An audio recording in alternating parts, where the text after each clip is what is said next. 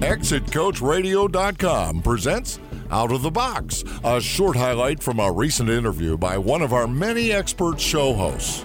Hear the full interview at ExitCoachRadio.com, the information station for age 50 plus business owners. Healthcare is relevant for professionals largely because of the cost.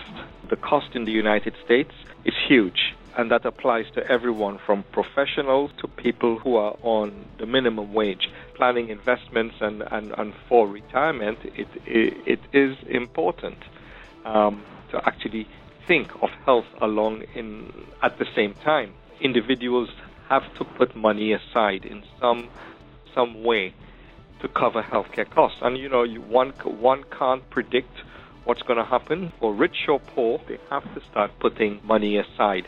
Thank you.